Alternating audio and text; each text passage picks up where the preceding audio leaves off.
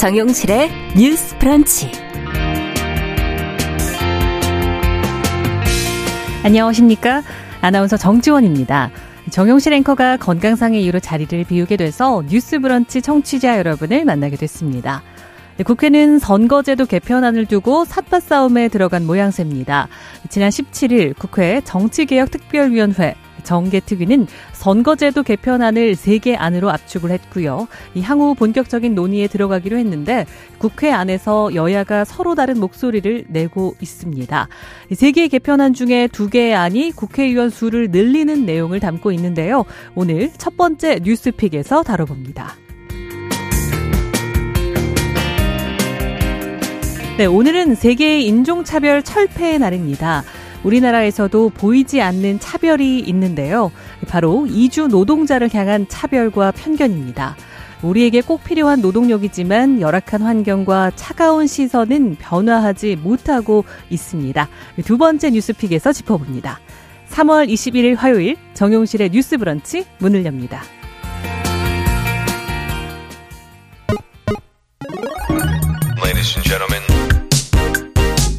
새로운 시각으로 세상을 봅니다.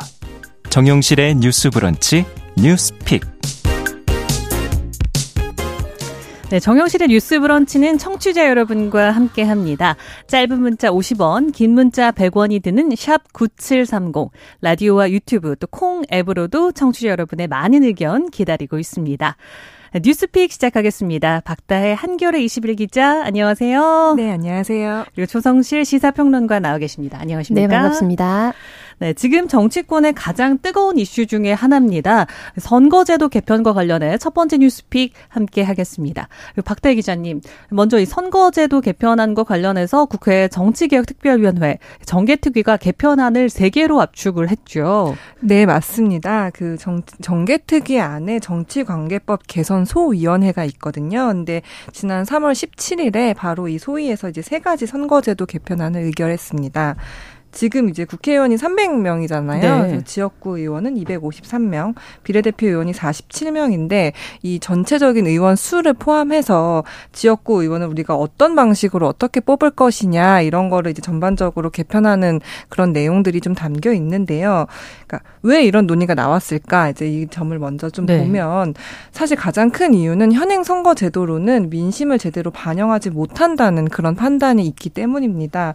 특히 이제 2020년 에 전에 21대 총선에서 이제 뭐 더불어 시민당 뭐 이런 이제 위성 정당들이 좀 나왔고 이렇게 해서 선거를 치러 보니까 실제로 이 표심과 이제 선출된 이제 의원들의 어떤 이 비례성이 전혀 맞지 않는다 네. 이런 지적들이 좀 많이 있었고요. 그래서 이런 거를 좀 개선해 보자라는 이제 이런 차원에서 정개특위에서 지속적으로 논의를 해왔는데요.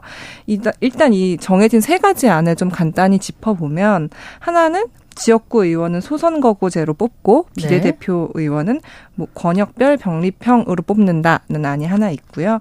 두 번째는 역시 똑같이 지역구는 소선거구제로 하고 다만 이제 비례대표 의원을 할 때 정당 득표율과 좀 연계를 시키는 준형 준연동형 비례대표제로 하자는 게 하나 있고 세 번째는 어 이제 중대선거구제라는 거를 도입을 하는 안이 하나 있습니다. 근데 이거는 이제 도시에만 중대선거구제를 도입하는 안이 있고요. 그다음에 비례대표제는 첫 번째와 똑같이 병립형으로 한다. 이렇게 세 가지 안이 있습니다. 네. 어, 세개 개편안을 박다혜 기자님께서 설명을 해주셨는데 조성실 평론가님 그러니까 보니까 개편안 세 개 중에 두 개가 의원의 정수를 50성 좀 증원하는 내용을 담고 있네요. 네. 그러니까 어떤 취지인지 좀 설명을 덧붙여서 부탁드릴게요. 네, 맞습니다. 1, 2번 안의 공통점이 의원 정수를 지금 늘리겠다는 건데요. 그러니까 기본적으로 그러니까 대한민국의 선거제가 무엇보다 이제 사표를 많이 발생한다. 그리고 음, 음 이런 다양한 구성원들의 어떤 특성을 반영하지 못한다는 게 수십 년 동안 사실 지적이 되어 왔고 그거를 바탕으로 해서 지난번에 이제 연동형 비례대표제나 이런 것들을 추진했지만 결과적으로는 위성정당 출연 등과 함께 좀 문제가 발생했잖아요. 네. 그래서 이 부분에서는 첫 번째 안 같은 경우에는 이제 기존에 하셨던 방식대로 어, 지역구도 뽑고 그 비례대표도 뽑습니다. 그런데 비례대표가 충분히 이제 다양성을 반영하지 못한다면 네. 비례대표의 총수를 늘려서 음. 그렇게 되면은 사실은 소수 정당이라든지 이제 다양한 구성원들이 진입할 수 있는 장벽이 낮아지기 때문에 그럼 비례대표 정수를 늘리자 쉽게 네. 말하면 이런 안이 되는 거고요. 이제 두 번째 안 같은 경우에는 현행 선거제와 비, 비슷하게 하지만 비례대표를 이제 50명 늘리는데 대신 가장 큰 문제로 지적됐던 것 중에 또 다른 하나는 지역주의의 문제입니다.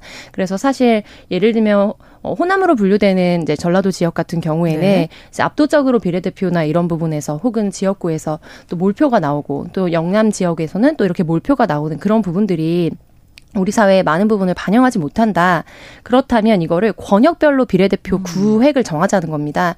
그래서 이제 전국구 단위로 사실은 정당별 득표수를 반영한 다음에 그거를 비례대표 수로 연동을 시켰거든요. 근데 그렇게 하지 않고 지역별로 해당 정당별 득표수를 이제 개수를 하고 그것과 연동해서 사실상의 이제 지역에 비례대표를 배분해주는 형식으로 하게 되면 이제 지역주의적인 부분도 완화가 되면서 어 계속해서 지적받았던 다양성의 반영의 문제도 어느 정도 해소가 되지 않겠냐는 취지로 사실은 이제 제안이 된 아니고 다만 우리가 경험한 바 있듯이 위성 정당이 출연하거나 혹은 이제 지역구 같은 경우에도 후보 제한이 없이 중대선거구제를 도입했을 때는 네. 이제 문제가 당연히 발생할 수밖에 없고 양당 중심이 될 수밖에 없거든요.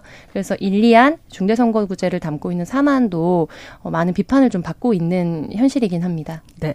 그런 상황 속에서 세 번째 안겨 같은 경우에는 박다혜 기자 어떤 점이 조금 다르게 되는 걸까요? 네, 그 세 번째 안의 가장 큰 차이는 사실 의원 정수는 그대로 유지가 돼요. 300명으로 네. 유지가 되고 다만 이제 대도시 같은 경우에는 지역구마다 이제 지금까지는 한 명의 의원을 뽑았잖아요. 네. 근데 뭐 3명에서 뭐 많게는 뭐 10명까지 될 수도 있을 텐데 뭐 음. 뭐 그런 이제 중대 선거구제라고 합니다. 그렇게 여러 명을 뽑게 되고요. 그다음에 인구가 상대적으로 적은 농어촌 지역 같은 경우에는 현행과 똑같이 소선거구제를 사용해서 각 지역구마다 한 명씩 뽑는 이제 그런 안을 담고 있습니다. 이 사만에만 있는 그 중대 선거 구제의 특징을 조금 짚어보면요. 네. 아까 평론가님께서도 말씀을 해주셨지만 사실 현행 소선거구제가 폐해가 좀 있습니다. 예를 들어 우리 지역구에 뭐 100명이 사는데 51명이 투표한 후보가 과연 우리가 민심을 제대로 반영한 음. 투표, 그러니까 후보인가를 이제 물어보면은 사실은 쉽지 대답하기가 쉽지는 않잖아요. 그리고 이렇게 특정 지역구에서 한 정당이 계속해서 이제 독식하는 일이 반복되기도 하고요. 그래서 중대 선거구제는 이를 조금 보완을 해서 한 선거구에서 예를 들어 뭐 서울 강남에 가불병이 있으면 그냥 강남구라고 이제 하나를 합친 다음에 1등부터 3등까지가 당선이 되게 만드는 제도인 거죠. 그럼 이제 기존의 그 지역에서 주로 당선됐던 어떤 그 정당의 후보뿐만이 아니라 그 차선이었던 뭐 다른 정당의 후보까지 좀 들어갈 수 있다 이런 장점을 가지고 있습니다. 또 그리고 중대 선거구제 를 사실 그 윤석열 대통령이 새해 초반에 이제 가장 먼저 좀 말을 꺼내기도 했어요. 그게 네. 이 선거제 개편에 좀 약간 좀 트리거가 예, 네. 동력을 좀 만들었던 거기도 하거든요. 그래서 윤 대통령이 이제 올해 1월 2일에 조선일보와 인터뷰를 하면서 네. 뭐 수선거구제는 전부 아니면 전무로 간다. 그러다 보니까 선거가 너무 치열해지고 진영도 양극화되고 갈등도 깊어졌다. 그러니까 우리 지역 특성에 따라서 뭐 두세 넷뭐 이렇게 선출하는 방식으로 바꾸자라고 이제 얘기를 했습니다. 그래서 이제 중대선거구제를 한번 도입해 보자 하는 게 이제 사만의 특징이긴 합니다. 근데 이제 다만 이제 농어촌 같은 경우에는 지금도 사실 인구가 굉장히 적어가지고 강원도 같은 경우에 보면 아마 강원도의 국회의원을 찾아보시면은 뭐 강원 뭐 화천 양구처럼 뭐 이런 식으로 되게 여러 개 시군구가 붙어 있는 걸 알수 네. 있으실 거예요. 그래서 이미 지금도 인구가 적어서 너무 많은 지역을 국회의원 한 명이 좀 지금 맡고 있는 상황인데 이거를 중대선거구제로 해버리면은 더 지역구가 넓어지고 그러면 그 지역구 의원의 약간 의미가 좀 퇴색된다 이런 지적이 있어서요. 그래서 농어촌 같은 경우는 지금처럼 이제 소선거구제를 유지하자 이런 아닙니다. 네, 사실 뭐 이해관계가 워낙 첨예하기도 해서 논의 과정이 순탄치는 않아 보이는데요. 어, 우리 청취자분들도 많이 의견 보내주고 계십니다. 0505님, 선거구 개편이 매번 선거철이 되면 거론되네요. 과연 지금의 의원들은 국민을 위한 정치를 하는지요? 최소 정예화가 필요하다고 생각해요. 또 청취자 유성환님, 국회의원 수를 늘려야 하는 것에는 찬성합니다. 우리나라가 음. 다른 선진국에 비하면 국회의원 수가 적은 건 사실이니까요. 어, 그리고 백정민님은 국 국회의원 늘리세요. 대신 월급을 줄이고 비용 지원을 줄이는 건 어떨까요? 라고 의견 보내주고 계신데요. 어, 조성실 평론가님께 어, 얘기를 이어가자면 이제 개편안을 두고 여야의 입장도 좀 다른 것 같습니다. 뭐 본격적인 뭐 삿바 싸움이라고 해야 될까요? 네. 어떤 상황인지 좀 계속해서 부탁드립니다. 네, 우선 이제 이 전원위원회가 거의 20여 년 만에, 그러니까 10 몇 년 만에 열리거든요. 네. 근데 전원위원회라는 건 뭐냐면 보통은 국회 안에서 음. 각별 의원회들이 있고 위원회에서 통과된 안을 가지고 어, 최종적으로 본회의에 모여서 표결에만 참여하는 방식으로 좀 분업화가 되어 있습니다. 네. 그런데 이렇게 모두가 참여를 해야 되는 안건은 그만큼 중차대한 안이라는 건데 이 전원위원회를 개최하겠다 그리고 이런 안건들을 가지고 논의하겠다라는 것을 정개특위 소위에서 사실 의결을 했거든요. 네. 그런데 그러면 정개특위 소위에 참여했던 이제 국민의힘 의원들도 사실상 거기에 찬성을 했던 거죠. 근데 현재는 좀 국면이 달라졌습니다. 음. 지난주에 그런 뉴스가 나오고 난 다음에 국민의힘 차원에서는 의원 정수를 이제 늘리는 안에는 절대 반대하고 네. 그것은 우리의 당론을 반영하지 못했다. 그리고 여러 인터뷰들을 통해서나 이제 기자 질의들을 통해서 실질적으로 이번 선거제 개편안 같은 경우에는 의원 각자가 의견을 내게 되면 너무 중구난방이 될 것이기 때문에 당론 중심으로 의결할 수 있도록 각 어, 정개특위 의원들을 포함해서 모든 의원들에게 발언을 조심하도록 했다라는 어떤 음. 가이드라인을 내려온 상황이고요. 그래서 결과적으로 지금 설명드렸듯이 1, 2안은 전체적으로 의원 정수가 늘어나는 걸 전제로 하는 아니기 때문에 그 외에 복수안이 상정됐을 때 사실은 전원위원회를 포함해서 이제 논의에 참여를 하고 싶다라는 것이 국민의힘의 입장이고 어, 민주당 같은 경우에는 지금 현재의 의장이 현재 상황으로는 정당 소속이 아니긴 합니다만 기본적으로 사실은 여당 야당의 출신이기 때문에 이제 이런 방향성에서는 동의를 한다. 네. 어, 그렇지만 전체적으로 정의당을 포함한 이제 그외 소수 정당들과 비교했을 때는 아주 적극적이라고 보기는 좀 어려운 모양새입니다. 왜냐하면 의원, 의원 수 자체가 많고요. 그리고 그 중에 또 일부 의원들은 이제 초선 의원들을 중심으로 해서 어, 이 현재 올라와 있는 안들이 충분히 우리가 당초 하고자 했던 정치 개혁의 어떤 목표에 도달할 수 없는 수단이기 때문에 좀 수정된 수정안을 가지고 우리가 전원위원회에 참석해야 된다라고 또 이견이 나오고 있는 상황이거든요. 그래서 국회의 여러 가지 상황들은 사실은 굉장히 좀 긴장감이 돌고 있는 상황이라고 볼 수 있겠습니다. 네. 박다희 기자님, 뭐, 정치인들 사이에서도 이해관계가 좀 다를 수 있을 것 같은데, 뭐, 여야 청년 정치인들도 긴급 기자회견을 열었다고요. 네, 사실 오, 어제 기자, 기자회견을 열었고, 아마 오늘 내일이 좀 약간 분수령이 음. 되지 않을까 싶기는 네. 하거든요. 그래서 청년 정치인들의 말은 아까 평론가분이 좀 말씀을 해주셨는데, 어, 크게 세 가지 요구 정도가 있어요. 네. 일단 첫 번째로는 위성 정당을 금지하는 조항이 음. 여기 들어가지 않았다. 그래서 이게 빠지는 어떤 정치 개혁안은 지난 총선 때의 잘못을 반복하는 거기 때문에 이것이 반드시 들어가야 한다라는 이제 안이 있고요. 이제 또 하나는 비례대표 증언은 있는데 그럼 비례대표를 증언하는 대신 지역구 의원을 빼야 한다라는 의견이 좀 있어요. 그래서 지역구 의원을 감원을 해야 되고 이제 세 번째 안 같은 경우에는 좀 구체성이 떨어진다. 어떤 기준으로 그렇게 적용을 할 것이냐 이제 이런 거에 대한 좀 안이 있어서 아마 이게 우리가 수정 의견할 필요가 있다라는 이런 의견들을 좀 내놨고 그 말씀하신 대로 사실 국힘이 지금 갑자기 반대를 하고 나서 가지고 이게 저는 약간 좀 당혹스러웠거든요. 네. 왜냐하면은 그 아까 말씀드린 정치개혁 안에 그 소위의 위원장이 사실 국민의힘 의원이에요. 조혜진 의원이라고. 그러면 그 안에서 이미 의결이 됐고 그 안에 있는 국민의힘 의원도 동의해서 의결이 된 안인데 갑자기 이제 의원 정수를 늘리는 것은 사실상 꼼수에 가깝다 이렇게 되게 강경하게 음. 나오고 나오고 있거든요. 그래서 다시 이제 국민의힘 의원도 이제 수정안을 좀 지금 마련을 하고 있는 단계고 이제 민주당 쪽에서도 아마 이제 오늘까지 국민의힘이 이런 수정된 좀 결의안을 가지고 오면 음. 그걸 가지고 다시 민주당도 그걸 검토를 하겠다. 그래서 아마 이제 22일 내일이죠. 내일 정개특위 전체 회의가 열리는데 거기서 이제 수정된 안을 채택하겠다라는 이제 입장을 민주당에서 밝혔습니다. 그래서 오늘 저희가 이렇게 세 가지 안을 좀 얘기를 했지만 사실 오늘 또 어떤 논의가 이루어지냐에 따라서 내일 전체 회의에 올라오는 안은 조금 모양새가 다를 수도 있겠다라는 생각이 들기는 합니다. 네. 뭐 뒷번호 5612 쓰는 청취자분께서는 뭐 인구는 줄어드는데 국회의원 음. 수를 늘리는 게 맞나요?라고 의견 음. 보내 주셨습니다. 어, 뭐 어쩌면 사실 유권자는 이해하기도 힘든 개편안인데 링에 오르는 선수들의 밥그릇 싸움 때문이 음. 아니냐라는 지적이 있는 것도 사실이고요. 그러니까 아까 살짝씩 언급을 해주시긴 했지만 이번 개편안 자체가 어떤 뭐 방향이나 배경에서 나온 건지 우리 조성실 평론가님 이야기를 이어가 볼 수 있을까요? 네, 보통 이제 총선 같은 경우에 보면 공직선거법에 근거해서 1년 반 전에 선거구를 획정하도록 합니다. 네. 그리고 1년 전까지 다음 선거에 적용된 룰과 관련된 공직선거법 개정을 이제 말, 완료를 하도록 네. 하고 있거든요. 근데 현실에서는 그 기간이 잘 지켜지진 않습니다. 왜냐면은 법을 세우는 사람도 국회의원이고 보통은 법이 있을 때 거기에 대해서 페널티 규정이라든지 형벌 규정이 있기 마련인데 이제 공직선거법이나 이런 경우에 특히 이런 획정위원회나 공직선거법을 뭐 기간 내에 다 갖춰야 된다 이런 안 음. 같은 경우에는 실질적인 페널티가 없기 때문에 정치적인 책임이나 부담만을 느낄 음. 뿐이거든요. 근데 이제 어쨌든 기간이 있긴 있기 때문에 그 기간 안에 마무리를 해야 된다라는 이제 기계적인 어떤 명제가 있고요. 그리고 두 번째로는 지난 총선을 거치면서 지금 준연동형 비례대표제라고 해서 그러니까 기존에는 연동형 비례대표제가 도입된다라는 시민단체 의견들이 있었지만 그거에 대한 강력한 저항이나 이제 합의점을 찾지 못해서 그러면은 기존의 연동형 비례대표제를 통한다면 줄 수 있는 의석의 2분의 1 정도만 채워서 넣는 형태의 준연동형을 의결을 했던 거거든요. 네.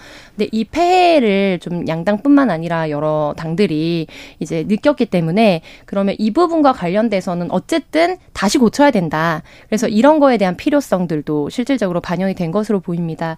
그리고 여러 뉴스 때문에 많이 묻히긴 했습니다만 연초에 국회의장의 직속 산하에 있는 개헌 관련된 자문위원회가 또 발족을 했거든요. 네. 그래서 이번에 지금 의장을 맡고 있는 김진표 의장 같은 경우에는 네. 본인의 정치적인 어 이제 커리어나 아니면은 이제 인생에 가장 사활을 걸고 마지막에 수건 사업이라는 생각으로 이번 개편을 이뤄내고 싶다라고 음. 생각을 그러니까 발표를 하고 또 추진을 하고 있는 상황이고요. 보통 의장이 친전이 서면이라고 해서 각 의원실들에 직접적으로 이제 서면을 보낸다거나 아니면은 이제 콜을 하게 되는 거는 굉장히 어, 많은 의지를 담고 있다라는 음. 것을 함축하고 있습니다. 그런데 이번에 전원에게 친전을 보내서 이번 안이 반드시 통과될 수 있도록 우리가 어쨌든 논의를 시작하자라고 드라이브를 많이 걸고 있는 상황입니다.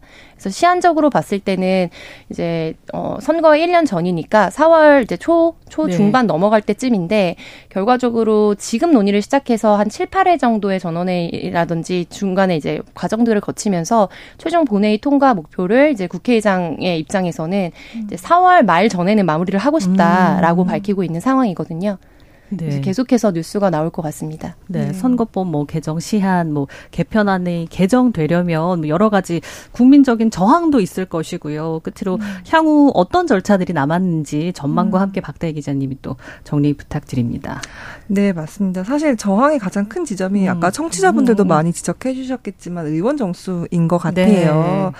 근데 저는 사실 개인적으로 의원 국회의원이 늘어야 된다는 약간 그런 의견인데요. 네. 왜냐하면은 사실 지금 한국의 의원 1인당 인구수가 17만 명을 넘거든요. 어, 네. 근데 이게 굉장히 많은 수예요. 이게 저희가 재헌 국회가 이제 13대 국회인데 그때 당시에 300명이었고 거의 한 석이 늘고 안 늘었거든요. 음. 근데 이게 사실 OECD 기준으로 해도 사실 의원 수가 가장 적은 나라이고 많은 분들이 우려하시는 마음은 알겠어요. 왜냐하면 이미 국회의원이 어떤 자신들의 특권을 위해서 밥그릇을 늘리려는 거 네. 아니냐라고 네. 말씀을 하시지만 사실 역설적으로 이 특권을 분산시키는 음. 방법은 음. 수를 늘리는 거예요. 그 소수가 독점하지 못하도록 수를 늘리고 다만 이제 그 과정에서 어떤 뭐 세비라던가 뭐, 뭐 의원 보좌진 뭐 운영 비용이라던가 이런 부분은 좀 저희가 동결을 하거나 뭐 삭감을 하거나 그런 방안을 같이 논의해 볼 수는 있을 텐데 전반적으로 저는 사실 지금 바뀐 현실에 음. 비하면 사실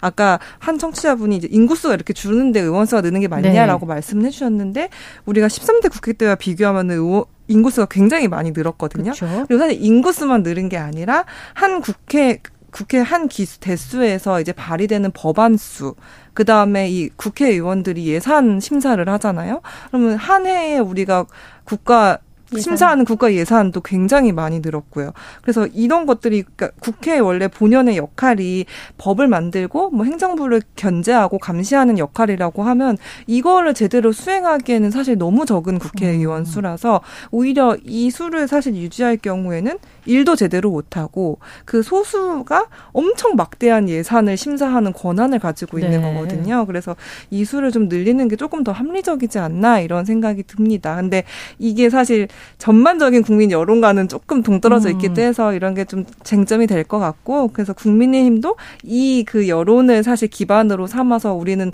절대 못한다라고 이제 나오는 상황이다 보니까 원래 예정은 27일부터 전원위원회를 여는 거였어요. 네. 근데 앞서 말씀드린 대로 아마 오늘 내일 중으로 국민의힘과 민주당이 어떻게 좀 이 수정안을 합의할 수 있을 것이냐에 따라서 좀 전원위원회의 어떤 일정도 좀 조정이 될 가능성도 있다라고 봅니다. 만약에 일단 민주당은 아 27일 날 이제 전원위원회를 하기로 한 거는 우리가 어떻게 해서든 지키겠다라고 밝힌 입장이기는 한데요. 일단 지금 키는 국민의힘이 좀 쥐고 있는 것 같아요. 그래서 네. 어떻게 합의할지 그걸 오늘 내일 좀 지켜보셔야 할 것 같습니다. 네, 그 과정이 쉽지는 않을 것이라는 관측이 나오고 있지만 앞으로 개편안에 대한 또 후속 조치들 함께 살펴보도록 하겠습니다. 네, 저 꼭 드리고 싶은 네. 말씀 있어서 이어서 해도 될지.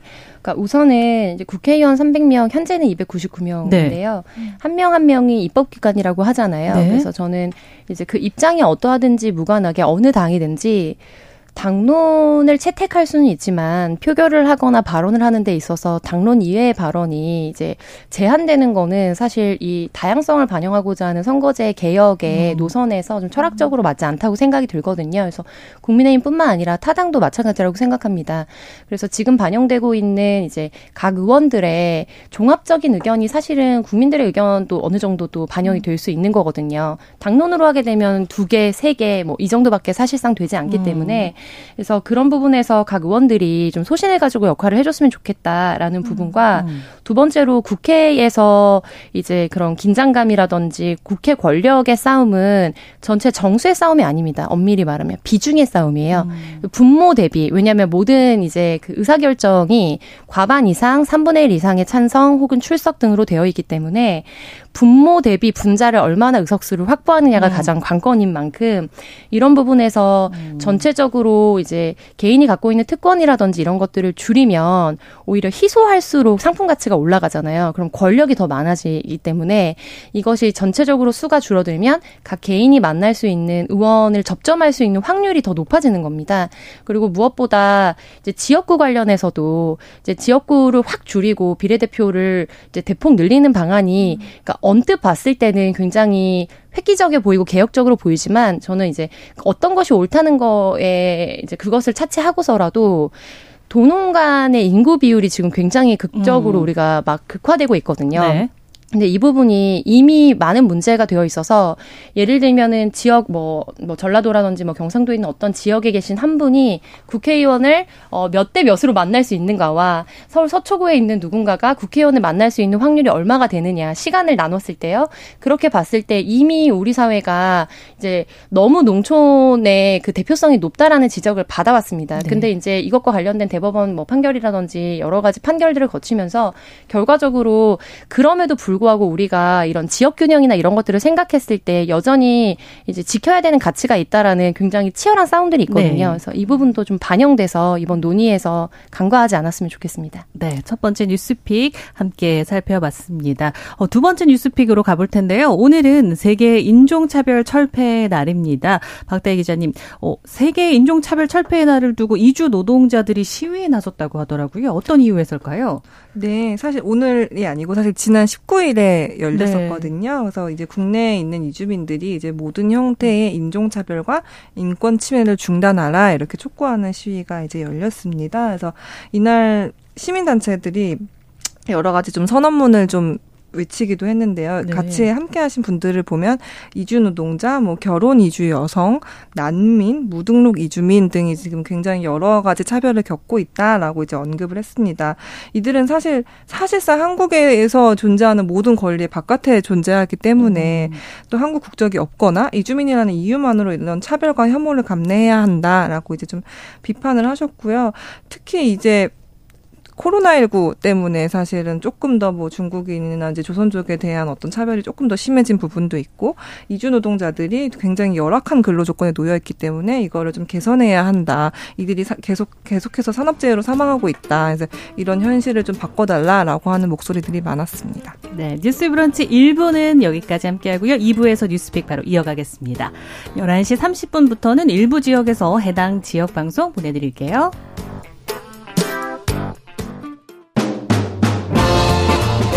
여러분은 지금 KBS 1라디오 정용실의 뉴스 브런치와 함께하고 계십니다. 네, 오늘 세계 인종차별 철폐 날을 맞아서 이야기 나누고 있습니다. 두 번째 뉴스픽. 어, 우리 계속해서 박다희 기자님이 이야기를 이어가 주실까요? 아, 네. 그날 이제 굉장히 그 시위에서 다양한 목소리들이 나왔어요. 이거 뉴스로 아마 접하신 분들도 네. 계실 텐데 대구 북구에서 이슬람 사원이 건립이 되고 있거든요. 근데 이제 그거를 반대하시는 분들이 그 앞에서 이제 이슬람 교도들이 먹지 않는 돼지고기를 구워 먹은 일들이 있었어요. 이제 근데 그런 이제 행태를 보면서 사실상 이게 종교의 자유를 침해하는 거 음. 아니냐. 사실 대한민국이 민주적인 사회인데 어떻게 이런 일이 발생할 수 있냐. 좀 이런 목소리도 좀 많았습니다. 그리고 사실 다문화 과정이 굉장히 많잖아요. 음. 근데 이제 부모님이 외국인이라는 이유로 학교 폭력을 당하는 이제 아이들도 많이 있다. 뭐 이제 이런 제보들도 많이 있어서 그런 거에 대한 좀 현실에 관심을 가져달라 이런 목소리도 많이 나왔습니다. 뭐 우리 사회에 어쩌면 보이지 않는 차별이라고 해야 될까요? 네. 이주 노동자들의 이야기를 함께 나누고 있는데요. 어, 최근에 이 이주 노동자들이 사망하는 안타까운 사건이 있었습니다. 어떤 사건인지 이야기 좀 부탁드릴게요. 네. 지난달 24일에 이제 전국적으로 많이 뉴스가 됐는데요. 전라북도 한 지역에서 태국인 이주 노동자셨던 두 분께서 이제 사망하시는 참변을 당해서 굉장히 안타까움을 자, 자아냈습니다. 무엇보다 어, 이 난방비라든지 여러 가지 생활비가 너무나 부족했기 때문에 기본적으로 임차에서 사용하고 있는 건물이 있긴 했지만 안팎에서 이제 불을 태워서 사실은 난방을 하시다가 음. 좀 참변을 당하셨던 것으로 보이, 보이고 무엇보다 난방료나 이런 것들도 완전히 비어 있고 음. 사실상 비닐하우스에 가까운 곳에서 이제 생활을 아. 했다는 것 때문에 안타까움을 자아냈습니다. 그리고 지난 7일에 또 음. 포천에서 사고가 있었거든요. 이때도 태국인 노동자분께서 사망을 하셨는데 이거는 더 충격적인 사건이었던 것이 이제 불법 체류자 신분으로 음. 오랫동안 이제 일을 하셨고 근데 여기가 돼지 한 천여 마리를 키우는 농장이었던 거예요. 그래서 실제로 거주하셨던 것도 돼지의 농장 그 바로 옆에 있는 어떤 방 하나에서 이제 뭐 세면 시설이라든지 이런 것이 잘 갖춰지지 않은 곳에서 생활을 했고 무엇보다 이분이 지병에 의해서 갑자기 급사한 것으로 보이는데 이제 급사 이후의 대처가 가장 문제가 됐습니다.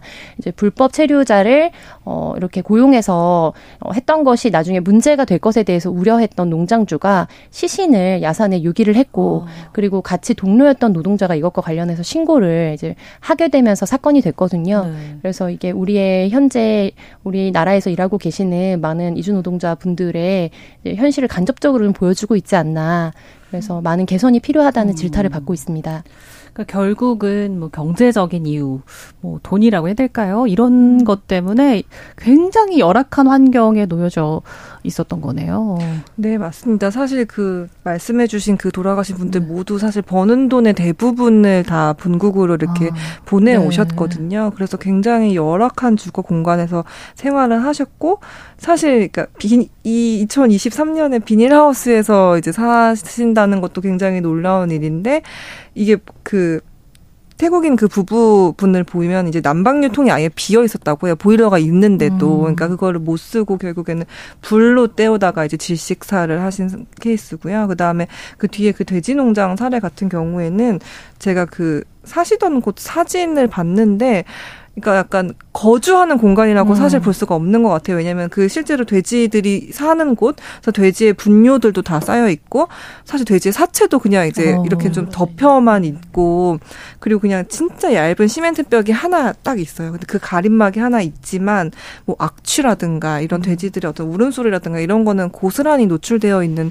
환경이었어서 굉장히 좀 열악한 환경에서 계속 사셨던 거 아닌가 좀 그런 생각이 듭니다.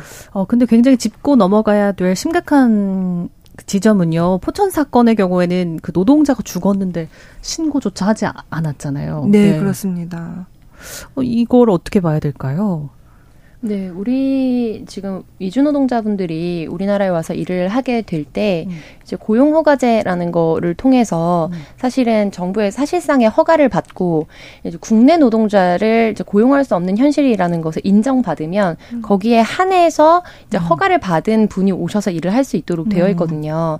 그런데 실질적으로 이 고용 허가제 때문에 이제 갑을 관계가 너무 일반의 아. 그냥 직장인들이나 혹은 노동자 국내 노동자들과는 비교할 수 없을 아. 정도로 열악하다는 비판을 많이 받았습니다.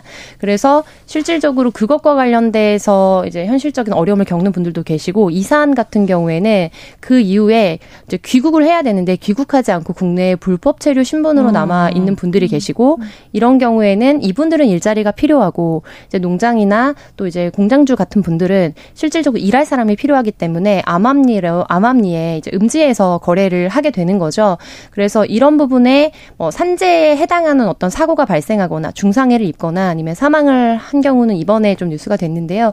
그런 경우에도 사실상 이후에 있을 후속에 어떤 조치들이 두려워서 오히려 신고를 하지 않고 더, 더 어떻게 보면은 큰 죄를 어떻게 짓게 되는 이런 악구조가 좀 어, 되고 있는 현실입니다. 관련 대응팀도 사실 정부에서 꾸려졌었다고요? 네, 맞습니다. 사실 이게 3년 전에도 비닐하우스 기숙사에서 생활하던 이주노동자가 사망한 사건이 있었어요. 그래서 그때 좀 이제 아, 이주노동자들이 이렇게 열악한 곳에서 사는구나라는 게 좀 공론화가 됐고 그래서 윤석열 정부가 숙박비 지침 개선을 위한 테스크포스를 이제 만들어서 운영을 하고 있기는 한데 사실 뭐 시민단체나 관련 이제 이주 노동자 단체들에서 좀 비판이 많이 나오고 있어요. 이제 왜냐하면은 사실 그 팀을 꾸렸는데 현장에 와서 직접 이들이 얼마나 열악한지 어떻게 본다거나 하는 음. 실사도 좀 이루어지지 않고 실질적으로 바뀐 제도도 없고 이제 그렇다 보니까 사실 이게 팀은 꾸려졌지만 개선된 사항은 없는 그런 게 좀 반복이 되고 있고 실제로 고용노동부에서도 2021년에 연구 용역을 한 적이 있어요. 그래서 그때 결과를 보면은 이주노동자의 한 뭐 10명 중 6명 정도는 주택이 아닌 숙소에서 그냥 거주하고 있고 특히 이제 농업 에 종사하시는 분들은 거의 70% 이상이 농지 위에 숙소가 있대요. 근데 이게 다 사실 거주용 숙소가 아닌 형태로 이제 좀 거주를 하고 있는데도 정부가 이제 그걸 보고서를 냈지만 개선은 하지 않았고 뭐 사실 그 이후에 실질적으로 이뤄진 게 없는 상황입니다. 그래서 조금 더 안타까운 사고가 반복되는 거 아닌가 하는 생각이 들고요. 네, 사실 뭐 코리안 드림을 안고 한국 땅을 밟았는데 사람답게 살 기본적인 것조차 보장받지 못하면 안 될 것 같습니다. 3129님도 인권에 대해서 생각하는 시간이네요 하셨고요. 1873님 역시 우리가 해외에 나가서 그렇게 차별받는다고 생각해 보면 우리나라에 온 외국인 노동자들 차별에 대해 생각할 수 있을 것 같아요 하셨습니다. 음. 끝으로 짧게 우리 조성실 평론가님 어떤 대책이 필요할지 정리 부탁드립니다. 네, 기본적으로 농막이나 비닐하우스 거주하시는 분들 되게 많으시거든요. 그래서 이런 거에 대한 실태 조사 이후에 후속 조치가 지금 없다는 게 문제입니다. 그래서 기본적인 어떤 건강상의 문제나 이런 것들이 우려되는 지점 같은 경우에는 이제 할 수 있다라는 근거 법안보다도 이제 해야 한다라는 어떤 최소한의 안전장치를 마련해주는 법안 제도 이런 마련이 좀 시급한 상황으로 보입니다. 네. 화요일에 뉴스픽 박다의 한겨레 21 기자 그리고 조성실 시사평론가와 함께했습니다. 고맙습니다. 감사합니다. 감사합니다.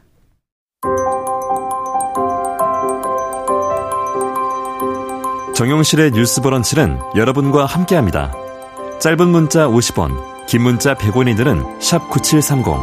무료인 콩 어플과 일라디오 유튜브를 통해 참여해주세요.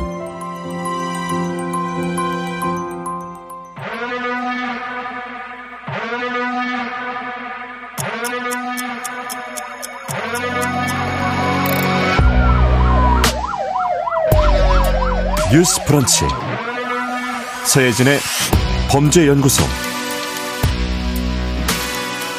네, 뉴스 브런치는 청취자 여러분과 함께합니다. 짧은 문자는 50원, 긴 문자 100원이 드는 샵 9730, 라디오와 유튜브, 콩 앱으로도 여러분들 많은 의견 보내주시길 바랍니다. 우리 사회에서 벌어지는 범죄를 통해서 세상의 이면을 살펴봅니다. 그리고 더 나은 사회로 가기 위해 연구합니다. 서혜진의 범죄연구소 시작하겠습니다. 서혜진 변호사, 안녕하세요. 네, 안녕하세요.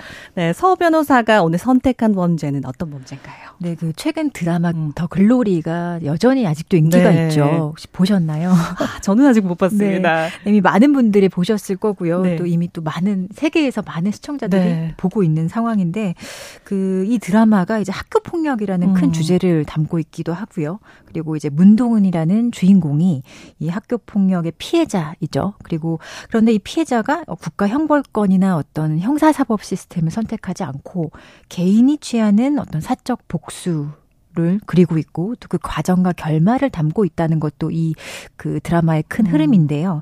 그래서 오늘 주제는 사적 복수 또는 뭐 사적 제재의 성격을 좀 가지고 있는 범죄, 사건 이런 것들을 한번 어, 알아보려고 합니다. 사적인 복수 어떤 의미일까요? 어, 말 그대로 사적으로 그냥 복수하는 거예요. 실제로 문명화된 국가에서는 사적 복수나 사적 제재 이런 것들이 전혀 허용되지 않고 음, 있거든요. 네. 우리가 지구상에서 국가라는 이름을 가진 곳에서 개인이 누군가를 합법적으로 처벌할 수 있는 그런 곳은 사실 상상하기 음. 어렵거든요. 어, 어떤 범죄가 일어났을 때 개인이 처벌하는 것이 아니라 국가가 그 국가가 가지고 있는 법률에 따라서 어, 형벌권을 행사하는 방식으로 범죄자에게 그 행위를 제재하는 것 그게 이제 지금의 그 문명화된 국가가 가지고 음. 있는 그 처벌의 방식이죠. 그런데 이 사적 복수라고 하는 건요 우리가 채택하고 있는 형사 사법 시스템 이런 것들과 상관없이 어 법에 따라 행사하는 것이 아니라 어떤 개인의 감정 또는 개인의 선택에 따라서 내가 받은 피해 또는 나의 가족, 나의 가까운 사람이 받은 피해에 대해서 내가 이제 복수를 하려고 음. 하는 그런 것들을 이제 사적 복수라고 흔히 얘기를 합니다. 그래서 사실 영화에 등장하는 그 히어로물들의 음. 그뭐 배트맨 슈퍼맨, 음, 네. 어벤져스 어. 이런 사람들 사람들이라고 하면 좀 이상한데 아무튼 이런 슈퍼히어로들도 사실상 이런 사적인 복수나 사적인 제재를 아주 정의롭게 실현해 주는 인물들이라고 할 수 있죠. 어, 굉장히 뭐 통쾌했던 기억도 있고 영화 속에서는 어 나는 할 수 있을까? 뭐 이런 생각이 드는 것도 사실인데 실제 사례가 있을까요? 네, 실제 사적 복수에서 이제 비롯된 그런 사건이 하나 있는데요. 좀 오래전에 있었던 사건이에요. 91년도에 있었던 음, 사건이고요. 네. 어, 당시 이제 30살이었던 여성이 한 남성을 살해한 사건인데요. 어. 어, 이 사건이 사실 유명한 사건이라 그 피해자의 이름을 이제 명명해서 김부남 사건이라고 이름이 붙어 있어요. 음. 사실 요즘에는 이제 피해자 이름으로 사건명을 잘 만들지 네. 않는데 과거에는 이렇게 좀 피해자 이름으로 어, 사건에 이름을 붙이곤 했습니다. 어, 이제 당시 30살이었던 이 김부남이라는 여성이요. 어, 21년 전 자기가 9살이었던 시절에 자신을 성폭행했던 어. 그런 어, 어, 한 가해자 남성이 있었는데요. 당시 남성은 이제 어 55세였고요. 음. 그리고 이 김부남이라는 피해 여성이 이 남성을 이제 내가 고소하고 법에 따라서 처벌받게 해야 되겠다라고 음. 생각해서 어, 여러 가지를 알아보니까 이미 고소할 수 있는 기간이 한참 도과했고 더 이상 이 자신을 성폭행했던 남성은 법에 따라서는 처벌이 사실상 불가능했던 음. 상황이었어요. 그래서 너무 이제 무력감을 느낀 나머지 여성은 결국에 어 극단적인 방법을 선택을 합니다. 자신의 자신의 어린 시절에 어 자신을 성폭행했던 이 가해자를 찾아가서 직접 살해하는 방법을 택한 아, 건데요. 네. 예. 91년도에 결국엔 이 여성이 자신을 이제 성폭행했던 가해자 남성을 살해합니다. 그리고 뭐 어쨌든 이런 여러 가지 과정이 사실은 조금 뭐 이해할 수도 있겠지만 사람을 죽인 것은 사실 정당화되기는 어렵잖아요. 그래서 91년 8월 에 결국 이 여성에게 어 살인죄의 유죄가 선고가 돼요. 근데 이 과정에서 재판 과정에서 이 피해 여성이 좀 유명한 말을 하나 남긴 게 네. 있는데요. 나는 사람을 죽인 것이 아니다. 나는 나는 짐승을 죽인 것이다 라는 얘기를 합니다.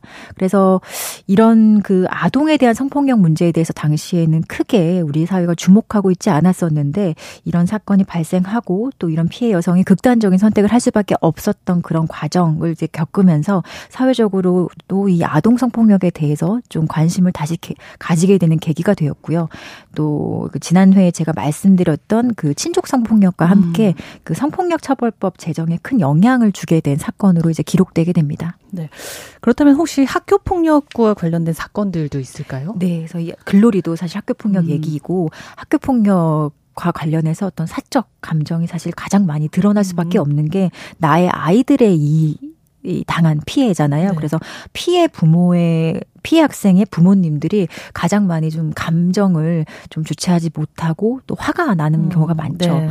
어, 가끔 이런 보도가 있어요. 최근에도 있었고 또 과거에도 과거에도 여러 차례 있었는데 학교 폭력을 당한 그 피해 학생의 부모들이 어떤 학교의 과정 그 절차를 신뢰하지 못해서 심부름 센터에 아. 어좀 약간 무서운 사람들 아. 네 문신이 있거나 좀 무섭게 생기거나 힘이 센 사람들을 음. 통해서 가해 학생들을 직접 찾아가게 해서 좀 협박하는 방식으로 방식으로 어, 좀 제 겁을 좀 줘라. 그리고 우리 아이 괴롭히지 못하게 해달라는 방식으로 이렇게 의뢰를 많이 한다는 음. 보도가 있었어요. 그리고 이 보도가 나왔을 때, 어, 얼, 오죽하면 저렇게 의뢰를 하겠냐라는 얘기부터 그래도 너무한 것 아니냐라는 뭐 여론도 있었는데 어쨌든 이런 것들이 여전히 지금도 있는 상황이거든요. 근데 실제로 이제 누구한테 의뢰하는 걸 넘어서서 학교 폭력을 당한 이제 피해 학생의 부모가 직접 가해자들에게 대해서 어떤 그 사적 복수의 음. 감정을 담아 어, 범죄를 저지른 것들이 있었는데요. 2019년도에 발생한 사건이에요. 어, 최근이네요. 예, 일방적으로 아이가 좀 폭행을 당하고 뭐 물건 물건도 강매당하고 그랬었나 봐요. 네. 그래서 이 피해 학생의 부모가 어, 가해 학생들을 직접 찾아갑니다. 찾아가서 뺨을 때리고 어. 둔기를 들고 한 번만 더 우리 아이를 건드리면 이제 가만두지 않겠다라고 협박도 하고 좀 폭행을 직접적으로 음. 가한 사건이 있었어요. 음. 근데 이 사건에서 사실 학교 폭력 피해로 시달린 그 아이나 또 부모의 마음에 대해서도 누구나 아마 이해는 할 수 있을 텐데 이런 식으로 직접적으로 이제 가해 학생들을 때리고 또 다른 식의 범죄를 행한 것에 대해서는 처벌을 피해갈 수는 없었습니다. 실제 이 사건에서 이 가해 학생들을 때린 부모에게 그 아이에 대한 신체적 학대와 특수상해죄가 인정이 돼서 징역 1년이 최종적으로 음. 선고가 되었던 사건입니다. 네. 서혜진의 범죄연구소 서혜진 변호사님과 함께 사적 복수 이야기 오늘은 나눠보고 있는데요. 어, 또 다른 사례도 있을까요? 네, 요거는 뭐 조금 다들 아실 수 있을 사례인데 배드파더스라는 사이트가 있었어요. 네.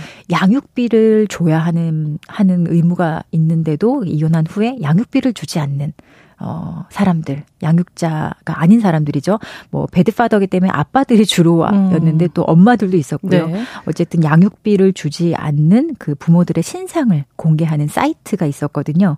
2018년 7월에 이 사이트가 최초로 개설이 되고 양육비를 주라는 판결이 나도 뻔뻔하게 이걸 무시하는 사람들에게 일종의 그 신상 공개를 통해서 사회적인 망신을 주는 음. 방법으로 네. 양육비 이행을 촉구했던 그런 사이트였었어요. 음. 근데 이 배드파더스 운영자에 대해서 당연히 그 이제 공개된 사람들이 신상 공개된 사람들이 이제 고소하기도 어. 하고 또 제3자가 고발하기도 했었는데요. 네. 결국에 이 배드파더 배드파더 사이트 운영자에게 이런 이 사람들에 대한 어떤 명예훼손죄가 성립을 하느냐 아니냐 이게 이제 법률적인 쟁점이 되었던 사건이에요. 네. 네. 결국에는 양육비 안 준 건 사실이니까요. 네. 어떻게 보면은 진실한 사실을 얘기한 그렇죠. 거잖아요. 우리 그 형법은 여전히 이제 진실한 사실을 얘기했을 때도 명예훼손죄가 성립하는 경우가 있거든요. 근데 어 이 진실한 사실을 얘기하고 대신에 이 진실한 사실을 얘기하는 목적이 공익적인 목적이 음. 있다면은 이제 처벌되지 않는 조항이 있어요. 그런데 1심 재판에서는요, 이 베드파더스 운영자에게 어 그 공공의 목적이 있다. 이것은 다수의 양육자가 양육비를 받지 못해서 고통받는 상황 이것을 조금 해소하기 위해서 양육비 지급을 촉구하기 위한 어떤 공익적인 목적이 있는 것이기 때문에 어, 이것은 죄가 될 수 없다라고 선고가 됐었는데요. 네. 어, 항소심에서는 아, 아니다. 그래도 이런 방식으로 신상을 공개하는 것은 매우 적절하지 않는 방법이다라는 요지로 벌금 100만 원의 이제 선고유예 판결이 선고가 음. 됩니다. 실제로 이제 유죄가 인정이 되었는데요. 네. 어, 이런 것들도 어, 법률과 제도로 여러 가지 방법을 택했지만 해결되지 않아서 결국에는 어 이렇게 그 웹사이트를 통해서 그 가해자들의 음. 신상을 공개하는 방식도 어떻게 보면 사적인 제재의 음. 하나로 우리가 바라볼 수 있는 사건이라고 볼 수 있어요. 근데 이런 것들은 많이 해결이 됐어요. 네. 지금은 그 양육비 이행 확보 및 지원에 관한 법률과 그 시행령이 개정이 되면서 최근에는 2021년 7월부터 이렇게 양육비를 음. 지급하지 않는 어, 비양육자들의 신상을 합법적으로 어 그 여성가족부 사이트에 이름과 나이 그리고 직업, 주소 이런 것들이 공개가 아, 되고요. 네. 또 너무 많이 과다한 양육비를 미지급한다 한다면은 출국 금지도 당할 수 있고 또 운전 면허가 정지되게 될 수도 있습니다. 이런 것들은 어 법률적으로도 이제 제도적으로 많이 개정이 되어서 어느 부, 어, 어느 정도는 이제 해결이 많이 된 부분이죠. 네. 참 오죽했으면 이렇게 개인적으로 사적인 복수까지 했겠느냐 하는 좀 개인적인 어떤 공감이라고 해야 될까요? 그런 마음의 연민 뭐 이런 생각까지 드는데 이런 사건들의 공통점이라고 해야 될까요? 좀 묶어 볼 수 있을까요? 공통점은 그 피해자들이 이제 있는 거죠. 음. 피해자들이 어, 가해자들이 뭔가 첫 번째 어떤 가해 행위를 하지 않았으면 피해도 없었을 것이고 음. 피해자라는 사람도 없었겠죠. 그리고 피해자들이 어떤 기존의 어떤 사법 시스템이나 다른 국가 시스템에 의해서 보, 도움받거나 제대로 보호받지 못했다는 공통점이 있어요. 네. 뭐 우리 글, 더 글로리 드라마에서만 보더라도 이 어린 시절에 이 동은이라는 학생이 학교 폭력을 당했을 때 학교에서 선생님들이 제대로 보호해주고 가해자들을 엄중하게 처리했다면 얘기가 달라졌을 네. 것이고 또 경찰에 가서도 어 내가 국가에 의해서 보호받는구나라고 느꼈다면은 어, 무력감을 느끼지 않았을 거예요. 그러면은 완전히 얘기가 달라졌을 수도 있거든요. 그런데 이런 식으로 어떤 그 자신이 피해를 입었음에도 불구하고 여러 가지 절차적인 상황 또는 권리의 측면에서 상당히 무력감을 느꼈을 때 내가 할 수 있는 게 없겠구나라고 느꼈을 때 그때 이제 피해자들이 사적 복수의 감정 을 강하게 어, 가질 수밖에 없고 어, 일부는 또 그 복수의 감정을 실행해 나가는 음. 경우가 있는 거죠. 그래서 이런 공통점이 있는 거죠. 결국에는 기존의 법률과 제도 이런 것들이 얼마나 피해자들을 보호하고 있는가 아마 충분하지 못했기 못했다는 그런 공통점이 좀 사, 공통점이 있는 것 같아요. 네. 어, 우리 사회에 조금 바뀔 수 있는 여지도 있었을 것 같아요. 뭐 긍정적인 영향이 있었을까요? 네, 그래서 과거에 사실은 우리가 그 어떤 사건이 범죄가 이제 발생을 하면 결국에 이제 형사적인 문제 또 형사 사법 절차의 음. 문제 거기서 이제 인권의 문제를 많이 이제 우리가 얘기를 하는데 네. 어, 그 과정에서 인권이라고 했을 때 우리가 과거에만 하더라도 어, 지금 어, 범죄 혐의를 받고 있는 사람, 그러니까 가해자들의 인권을 되게 많이 고려를 했었어요. 음. 근데 이제 약간 좀 분위기가 달라진 것이 어 과거보다는 지금은 조금 더 피해자들의 상황이나 처지 그리고 피해자들의 인권에 관심을 가지는 분위기로 음. 어, 좀 사회적으로 변화하고 있다라는 네. 것은 느껴지거든요. 그리고 어떤 사건이 발생했을 때 어떤 사건의 그 가해자들의 어떤 그 행동 이런 거보다는 어, 피해자들이 얼마나 이 사건으로 피해를 입었을까, 피해로 음. 인해서 지금 상황은 어떨까, 피해자에게 조금 공감하는 그런 사회적인 분위기, 그런 변화가 조금 있었던 건 확실히 있는 것 같아요. 그래서 지나치게 우리가 가해자들에 대해서 좀 온정주의적인 시각을 가지는 면이 없지 않아 있었는데 그런 것들이 좀 많이 해소되는 측면도 있던 것 같고요. 그리고 그 여러모로 좀 피해자를 좀 먼저 생각하는 그런 문화로 좀 바뀌게 되는 것이 좀 긍정적인 측면 중에 하나가 아닐까라고 생각을 합니다. 물론 사적 복수가 그렇게 어그 응원받을 수 있는 그런 음. 것들은 아니죠. 그렇지만 어 오죽하면 피해자가 저랬을까? 그리고 그런 복수의 실행 과정에서 피해자가 겪 은 그런 상황 그리고 이해할 수 없는 어 피해자에 대한 그 보호의 부재 이런 것들을 보면서 우리가 무엇이 부족한지 이런 것들을 조금 어 알아갈 수 있는 그런 긍정적인 측면이 있지 않을까라고. 생각을 합니다. 말씀해 주신 것처럼 실질적으로 뭐 피해자에 대해서 감정의 공감 뭐 이런 것들은 좋아지긴 했지만 뭐그 사법적인 영역이라고 해야 될까요? 뭐 아무리 피해자가 억울하고 뭐 이미 시간이 지나서 법 적인 조치를 못 받는 시점이어서 사적인 복수를 했다 하더라도 어 사적 복수가 법적으로 보호를 받을 수는 없는 거죠. 그렇죠. 사적 복수나 사적인 제재가 보호받는 경우 사실 거의 음. 없고요. 원칙적으로 어 완전히 불가능하다고 보시면 음. 되고 아주 예외적인 상황 있죠. 예를 들어 정당 방위나 뭐 음. 어, 긴급 피난, 다른 사람이 지금 어떤 피해를 받고 음. 있는데 내가 지금 뭔가를 하지 음. 않으면 안 되는 그런 급박한 상황에서 일어나는 아주 예외적인 경우가 아니고서는 네. 원칙적으로 어, 사적 복수는 법의 보호를 받을 네. 수는 없습니다. 그리고 내가 한 행위에 따라서 그 법률에 따라서 범죄가 성립한다면 어, 처벌을 받게 되는 게 원칙적인 모습이거든요. 그리고 음. 내가 직접 실행했을 수도 있고 아니면은 또 교묘하게 타인을 음, 이용했을 수도 네. 있잖아요. 근데 법률에서는 내가 직접 실행을 했든 뭐 타인을 시켰든 또는 교묘하게 어떤 타인의 막 감정을 조종하든지 간에 이런 것들도 다 처벌할 수 있는 행동이기 때문에 어 내가 직접 안 했기 때문에 괜찮지 않아 음. 하는 것들은 사실은 좀 법률적으로는 큰 의미가 없습니다. 그래서 법률에 의한 심판보다는 사실 법보다 주먹이 빠르다, 법보다 주먹이 강하다 이런 말들이 많이 통용이 되잖아요. 네. 빠를 수 있어요. 그리고 더 강력할 수 있고 더 쉬울 수도 있거든요. 그렇지만 이런 식으로 복수에 또 복수를 한다면 그 복수가 또, 또 다른 복수를 낳고 여전히 이제 폭력이 어 계속 이어지는 사회로밖에 어 이 폭력 계속 순환하는 폭력을 생각할 수밖에 없는데 그렇게 된다면은 사실 우리가 뭔가 이 국가라는 제도를 만들어 놓고 그 안에서 어 법률과 뭐 사법 시스템을 만들어 놓은 그런 사회적인 합의 이런 것들이 완전히 깨지게 되는 거잖아요. 근데 그런 것들이 왜 있는지 좀 고민을 해야 한다면 고민을 해 봐야 하고 어 무조건 어더 빨리 더 강하게 처벌하는 것만이 능사가 아니다. 그리고 법률에 따라서 그 가해자가 제대로 처벌할 수 있도록 그런 법률과 사회 시스템을 만드는 것이 더 피해자들을 위하는 길이다라는 거에 대해서 좀 공감대가 있었으면 좋겠어요. 네. 오늘은 조금은 씁쓸한 이야기 나눠봤습니다. 사적 복수가 횡행한 사회가 돼서는 안 될 것 같습니다. 서혜진 변호사 함께 했습니다. 고맙습니다. 네, 감사합니다. 오늘의 꽃곡은 이 곡이네요. 폴킴의 너는 기억한다. 보내드리고요. 정용실의 뉴스 브런치 3월 21일 화요일 순서 마치겠습니다. 내일 오전 11시 5분에 다시 찾아오겠습니다. 아나운서 정지원이었습니다. 고맙습니다. 이젠 아무렇지 않은 아주 오랜 길